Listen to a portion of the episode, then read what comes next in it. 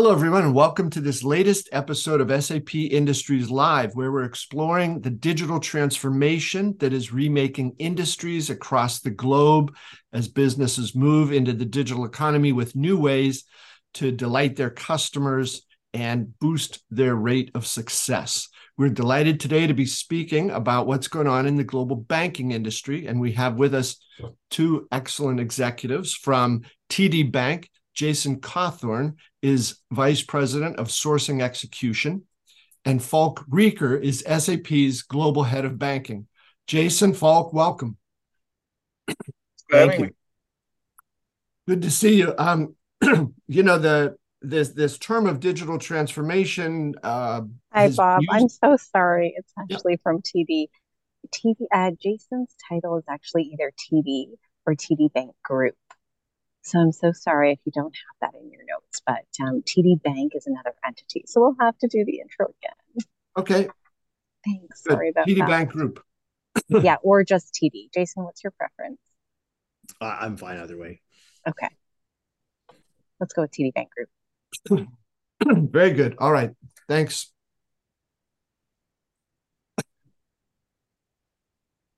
Hello, everybody. Welcome back to this latest episode of SAP Industries Live, where we're exploring the impact of digital transformation that has remade industries across the globe. Today, we're delighted to be able to speak with a couple executives from the banking industry to talk about the incredible changes that have taken place there and what an exciting future lies ahead for banking.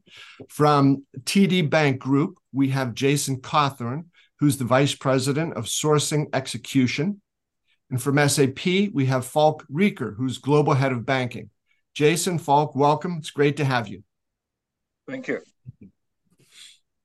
So, gentlemen, before we talk a little bit about this exciting present and future that is taking place in banking, I just wanted to ask to set the context a little bit about what has sort of led us to this moment.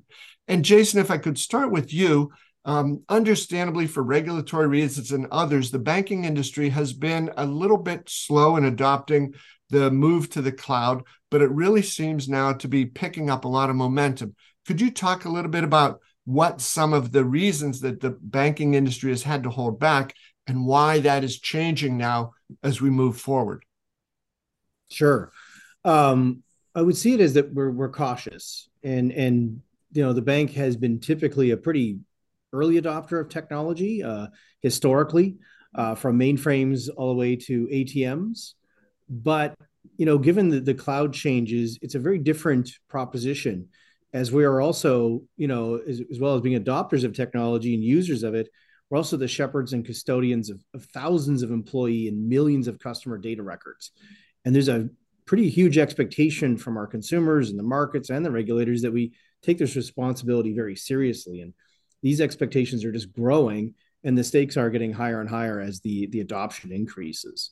And certainly, I think a lot of the high-profile data breaches and whatnot that are in the news are also emphasizing the absolute necessity of being careful with what we do here. So, Falk, you know, Jason raised some good points there. You get to speak with banking executives from across the globe. What's your take on, you know, where things have been and where they're headed? Yeah, I think you always have to put it into perspective. When we talk about the banking industry has one of the highest, if not the highest, standards when it comes to cloud operations and cybersecurity. So banks also have made significant investments in terms of money, in terms of people, into world-class data centers over the past decades. No one actually had better IT centers than the banks have. Banks have huge IT departments as well compared to other industries. So they have the skilled human resources, the skilled staff that can deal with these complex scenarios when it comes to IT. And just to give you an idea, JP Morgan intends to spend $15 billion this year on tech. So I think what this all shows you is how important tech is for the banking industry. And you have to put that into relation to what Jason just said at the very end. Lastly, there's one thing banks cannot afford to lose, and that's the trust of their customers. So consequently, banks must be very carefully evaluating and take a stepwise approach when moving to an external business model with cloud operations via third parties. So, Jason, in light of the context that both you and Falk have offered here, what is driving this change now, this move to a different type of banking built around the digital transformation that lets consumers or business customers deal with banks in whatever way those consumers would like to? I think Falk alluded to it in his answer a little bit, which the banks are moving from, and TD Bank in particular, moving from a build to a buy shop. So no longer in the big building, big data centers, no longer looking at buying only on-premise compute and storage, but actually taking advantage of the hyperscale, providers that are out there. And this is a relatively new phenomenon. And there's a massive amount of kind of investment that was made in historical practices that are now shifting. And customer preference is driving that, I would say, largely. And also just the economies of scale, like the scale we're talking about, it's not, thousands of servers, it's millions of servers. And it's, gigabytes are not storage, it's petabytes and stuff like that. So the scale is just enormous. And there are providers out there that can do this deployment rapidly. And customers are expecting their experiences to be improved, like basically on an ongoing basis. It's not a once every 5-year cycle or 3-year cycle when it comes to products. It's becoming agile and fast, just like any kind of hyper digital environment, and customer journeys and expectations are on that same kind of platform now. And that's where the expectation is at. And that is accelerating the adoption. I would also say that these providers have realized, as Falk also indicated, that banks are heavily, heavily regulated. They have extremely high standards, and they should. And that means that they can't sell just the same type of maybe commodity type, services that they could to an individual or a smaller business. Hey, Jason, I was intrigued by your answer there about the move from build to buy, right? And that's, that makes perfect sense these days with what's going on. But for somebody in your position there, VP of Sourcing Execution, how does that change your engagement with the tech community? Well, it certainly has raised the expectation. In supply chains and the banks, at TD, it had typically been a smaller type of function. The expectations were not as high. It was focused heavily on commercial outcomes, as always. But now, more and more, our expectation is to deliver with speed, but also help navigate a lot of the secondary reviews and checks that we do as part of our diligence. Diligence is more than just some reference calls or, running an RFP. It's also conferring and conferencing a lot with internal subject matter experts on areas of privacy, on cybersecurity, on all kinds of elements, and they're emerging all of the time. So it's a lot more of a quarterback role is how I often use it, that we may not always have the ball, but we're trying to drive that ball down the field. We should always know where it is. And our goal ultimately is to get to that end zone unless someone, needs to stop it, and rightfully so, because they have a concern or a question. And then we figure out how we address that together. It's very much moved from a sole negotiator, 2 people in a room pounding out a contract, to much more of a collaborative partnership approach, which does slow things down a little bit, but not in a poor way, in a very necessary way, given the stakes that are in play. Yeah, Jason, I think that's a great way to explain that need for companies like TD to both be as urgent as you can be, but also as cautious as you must be at the same time to balance those things.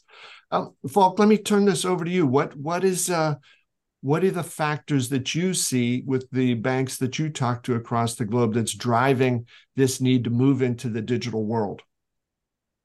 That's a very interesting question, because what we have seen and what we are seeing at the moment has changed quite a bit. Yeah. So at the beginning, it was mainly about cost savings, Bob. Most of the banks made the move from internal data center to external data center because of cost. Yeah. And what happened with most of the customers I have spoken to, what I have seen is, there were some cost savings, with moving your installations from internal to external. But the business case they had, it didn't work out to the extent they expected, because they just moved what they had from their own data center to another data center. And you get maybe 5%, 10%, maybe somewhere 12% in cost savings, but it's not dramatically changing the game. Yeah. So a lot of customers understand now that they have to see the move to the cloud as an opportunity to streamline their operations, to challenge their existing business processes as well, to challenge their existing landscape as well. If they can do things smarter than they have done over the past decade and decades. Yeah. And this is, where we say, the move to the cloud is not just a technical move. The move to the cloud is, from our perspective, also a business transformation. Yeah. So we advise our customers on the best practices regarding specific business process like source to pay, or hire to retire, or record to report. Yeah. So along these business processes, we try to now in the cloud set standards, streamline business operations, so that a lot of the own developed processes, the one-offs, disappear, which makes it obviously much more efficient for our customers to use these operations. With giving the opportunity to them still to differentiate where they need to differentiate, but only to differentiate where they need to differentiate. And I think that's something you need to take a close look at when you make this move to the cloud. So, Falk, is it fair to summarize some of what you're saying there is, if in the past the IT upgrades were generally giving you a more efficient view of who you were before, a little bit faster, a little bit less expensive, the cloud gives banks the opportunity to become the new type of businesses they need to be in the future, as well as carrying on the great traditions they've had in the past? It gives them a lot of more agility than what they had in the past. And also time to market. Yeah? Adopting new technologies in the cloud is literally much faster than you do it on premise. Yeah? And I think those are things that have to be taken into account when doing such a move. Yeah? With all the cautiousness you have to keep in mind as a bank. Yeah? But the opportunities to benefit from a business perspective with the move to the cloud, I think that's the key of the entire business case. Yeah, yeah. I would agree with Falk there, because in our own transformation, we spent a lot of time preparing for, using a third party that was going to be cloud-based. And that really benefited us. And it's not like glory work. It's not like really, cutting edge. It's fundamentals. It's basics. It's, what's our data structure going to be? What taxonomy are we going to use? Those fundamentals we had largely landed on before we even went to market to find a partner. And that preparation was essential, because as Falk pointed out, cloud is not like the old managed services where you took your mess and you made it someone else's problem to execute. It really does require you to understand what you have today, where you want to go, and you have to be prepared for that, because otherwise it really could be a very unpleasant deployment, if you will. And we avoided a lot of that by being prepared and taking our time and not rushing. Well, Jason, that's I think a great perspective here, because I was going to ask you, there's so many things that are involved here, and you've touched on some of them. So as you undertake these sort of sweeping digital initiatives, how do you set the priorities, and what are those things that move to the top of your priority list? So I think a lot of it is just understanding your workflow and how you want it to operate, because a great deal of benefit we received was digitizing our workflow. We'd already had digitization when it came to our agreements, when it came to even doing RFXs, we were electronic, but we didn't have a really robust workflow. And that was really helping us because everyone had their kind of mental to-do lists or their best practices. Yeah. And then what we did was we layered on, and this was kind of unique, we integrated a lot of the enhancements required for due diligence into our workflow.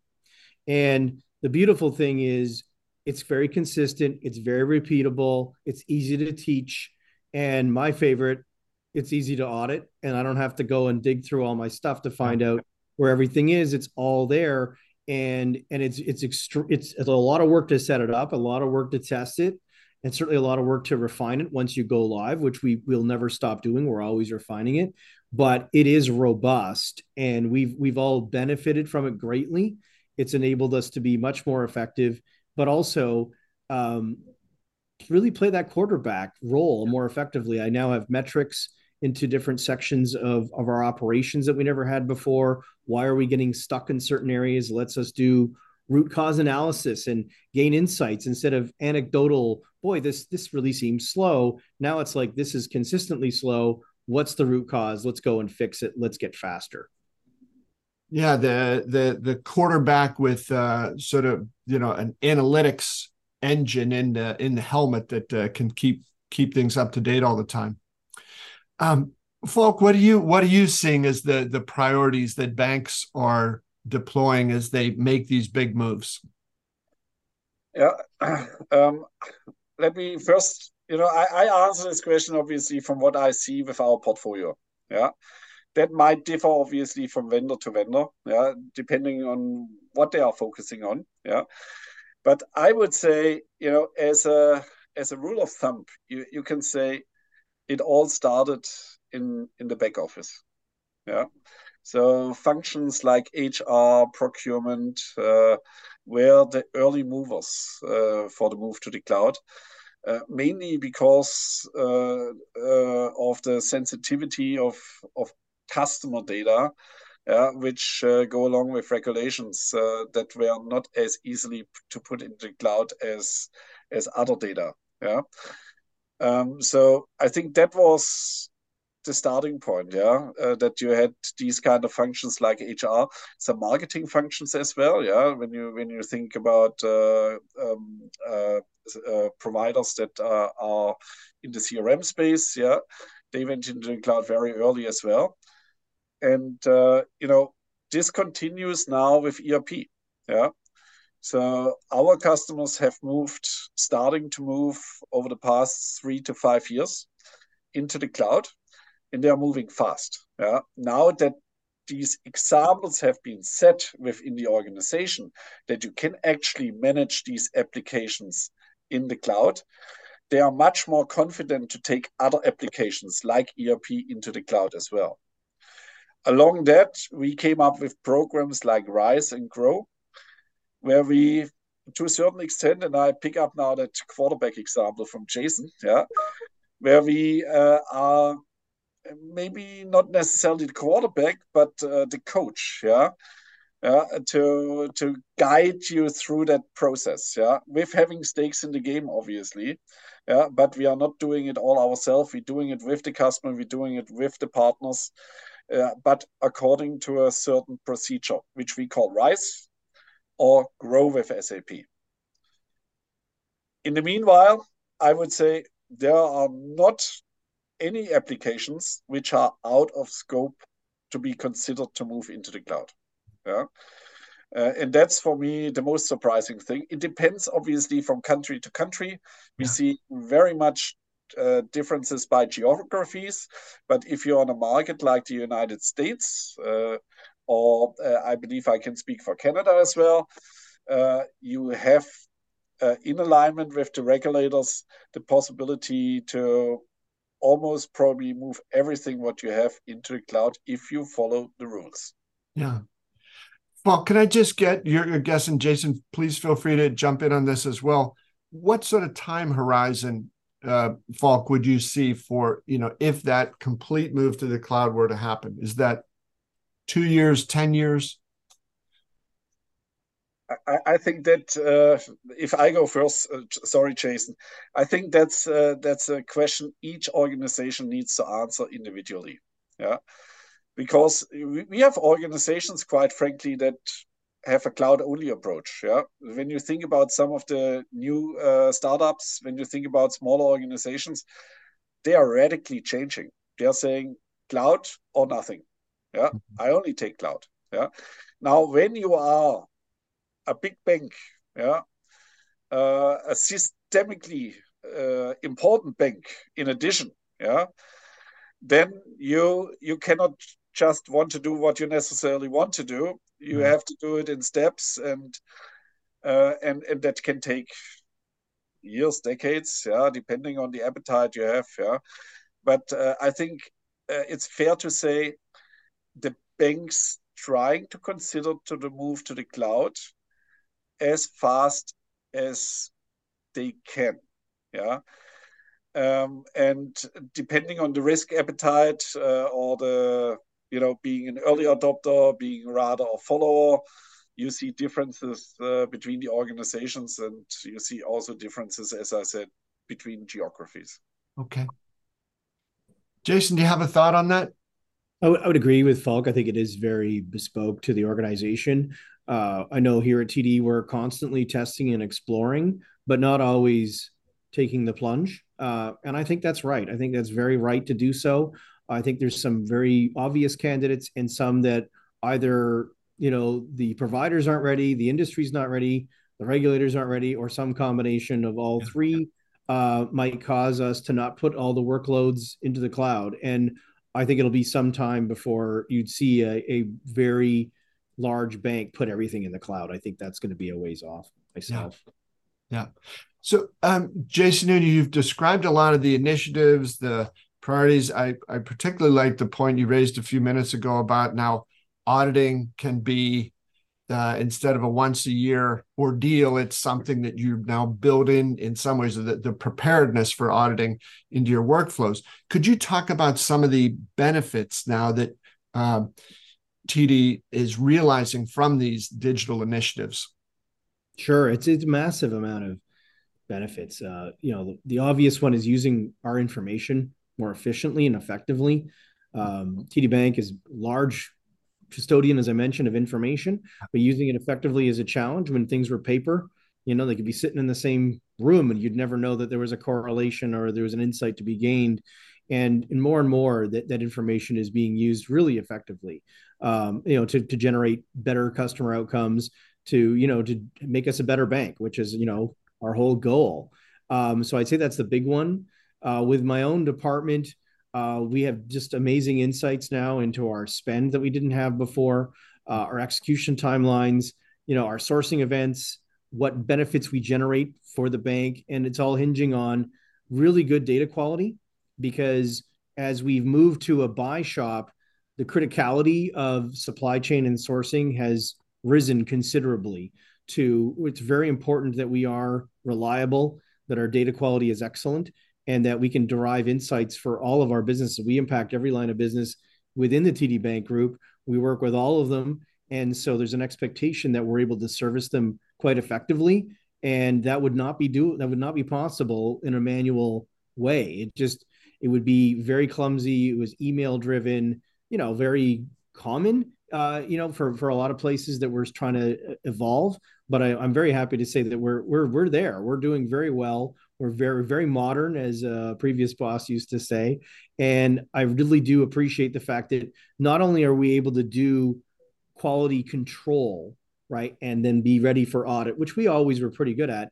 Now I can do quality assurance, which is a really good thing to be into. So instead of waiting for someone to tell me this doesn't work, we can see it and get in front of it and be preventative and coach the team and ourselves on how to be better. And that's been a huge breakthrough for us. Jason, as you described those benefits, one of the things that came to mind for me is if I'm an employee, all of those benefits are going to make my job more interesting. And in this time of talent shortages and so forth, it just seems the more engaged your employees can be because they can feel they have more of an impact in the work they do. It's not so repetitive, perhaps, as it's been in the past, but they're looking forward to new opportunities, new capabilities that the bank can offer to customers. It just seems like a much more, uplifting environment for your workforce. Absolutely, it is, and people are excited and very energized. We have lots of opportunities for people to provide ideas across the bank, and those ideas are taken seriously, and a lot of them are implemented to great effect. And some of them are directly customer impacting, some of them are indirectly customer impacting, but everyone's got a very customer-centric mindset, including even myself in my area where we're not really customer-facing at all. We're very back office, but my internal customers are TD Bank employees, they're TD Bank leaders, and they expect me to be customer-centric. So we're building a lot of that with our technology and tools, a lot more self-serve channels. You don't need somebody to help you do something we buy every day. Just you can get your own thing. We'll lock it down. We'll provide you the catalog, and off they go. And really making it seamless and transactional, but more like the Amazon experience instead of like, oh, I need to go and poke somebody, send them an email. They'll get back to me in a couple of days, and so on and so forth. So we're moving as hard as we can to self-serve and then low touch. And then that'll leave the complex, tricky stuff to the experts instead of, weighing down the, our payload, our execution payload with a bunch of stuff that really should be really easy and really simple. And I often tell my staff that, something as simple as office supplies or a PC or whatever might seem like a commodity, but that really does affect someone's workday. It really matters to them. It's very frustrating for them if they don't have what they need when they need it. And so it's on us to make sure that they get that fulfillment as quickly as possible. Yeah, yeah. Falk, you've got a front row seat to see some of the benefits taking place in the banking industry. What's top of mind for you on that front? I touched on a couple of points already, so I don't want to repeat them necessarily. So spoke about the cost savings, spoke about applying new technology and getting the right business benefits out of it. But let me illustrate that with an example. Yeah. So everyone is speaking about artificial intelligence at the moment. Yeah. Yeah? And obviously, it's a new buzzword, and everyone says we are doing something around artificial intelligence. So when it comes to our strategy at SAP, we have what we call a business process-specific AI strategy. Yeah? That means we are not just providing a tool. Yeah? We are providing the intelligence as part of the business process. Mm-hmm. Now, why is that important? Because if you just have a tool and play around with it, it doesn't deliver business value. Yeah? It might be a good demo. It might get some attention on executive level. But where the rubber hits the road is if you implement that technology in your business processes. We do that in finance. We do that in HR. We do that in sourcing. We do that in sales. We do that in analytics. We do it in business process intelligence. So we are applying that AI technology all over our portfolio. Yeah. Now, how does cloud play into that? Now, when you are on the public cloud version, you're always on the latest release. You always get the latest innovation right as part of your code line. If you're private cloud, you are close to the latest release. So you have to upgrade within a 2-year time frame at least once. Yeah. So that assures you that you get these latest innovations at least near time. And that's how we feel the cloud is very beneficial by applying these new technologies, not just as a, hey, I have a tool on my platform, yeah, and I can play around with it. No, we embed it right away in the business process. So you can get, going back to sourcing, making contract consumption predictions, for example, or a guided buying procedure in Ariba. Yeah? Those are things that are supported by machine learning and more sophisticated AI scenarios. And exactly this will be part of our solution portfolio. And I think the cloud is the key for adoption. Yeah. And that helps really getting our customers the full benefit out of our software. Yeah, Falkwich said that the cloud is the key to this adoption. I think the research that I've done shows that AI was first mentioned, I think, in 1956. So it's almost 70 years that it's been around, but only sort of with the advent of the cloud has it become tangible for most people. So, gentlemen, final question. I wanted to ask, huge progress to date. I think you've both described, I think, very eloquently the need for banks to be urgent, but also cautious and balance those as they go forward. What are the issues still facing the banking industry as they move into the digital world? Falk, if we could start with you and then over to Jason. I think the biggest challenge are still the different requirements and standards for cloud operations across the globe, especially for large internationally acting companies. Yeah, we have no global standards. We have no common position on data privacy and cybersecurity.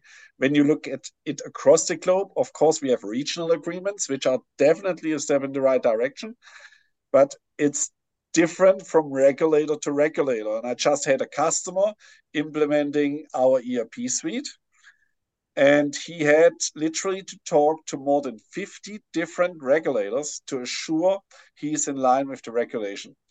And I think there is a huge potential to make that way easier going forward with common standards and common guidelines. Jason, what do you think? Well, I mean, I agree with a lot of what Falk just said there, but from my perspective, just security is top of mind. Absolutely. Every time we're looking at this space, because that ties into it, the privacy, the cyber risk, all of those elements, and a lot of concerns too about portability and transferability, because, vendor lock-in is a real thing, and it always has been, but with the cloud, it can be even more daunting. And what's the cost of that transition and that change if you chose to make it, or you had to make it? Because there are situations where you may have to move. And not having all that infrastructure and data within your own four walls, it's a big shift. I mean, it used to be, okay, we've got to move our stuff. Okay, get the dolly out and move the rack. I mean, that's kind of what it was, or some other thing that was fully within your control. Now it's really not within your control. And so as a result, our diligence, as I mentioned, is a lot more enhanced. And we're doing a lot of more trust, but also verify. And what I mean by that is, fine, we come to terms on a good agreement. Everyone's sharing some risk here. They know what their obligations are. But then we're also saying, before we make the arrangement formal, show us you do this. Because we discovered, and I think other people have found out the hard way, that people sometimes will say, yeah, we do this, but maybe not in a way that we understand, or it's not up to our standards. And our standards are very, very high. And as a result, we do a lot more vetting. But I do agree very, very highly with what Falk said about the myriad privacy laws in particular, and regulatory challenges that are geography-based are quite a labyrinth to navigate. And we're doing the best we can. I think everyone is, but it is tough, and it is changing all the time. And so with moving goalposts, man, is it ever hard to get to that end zone? Let me tell you.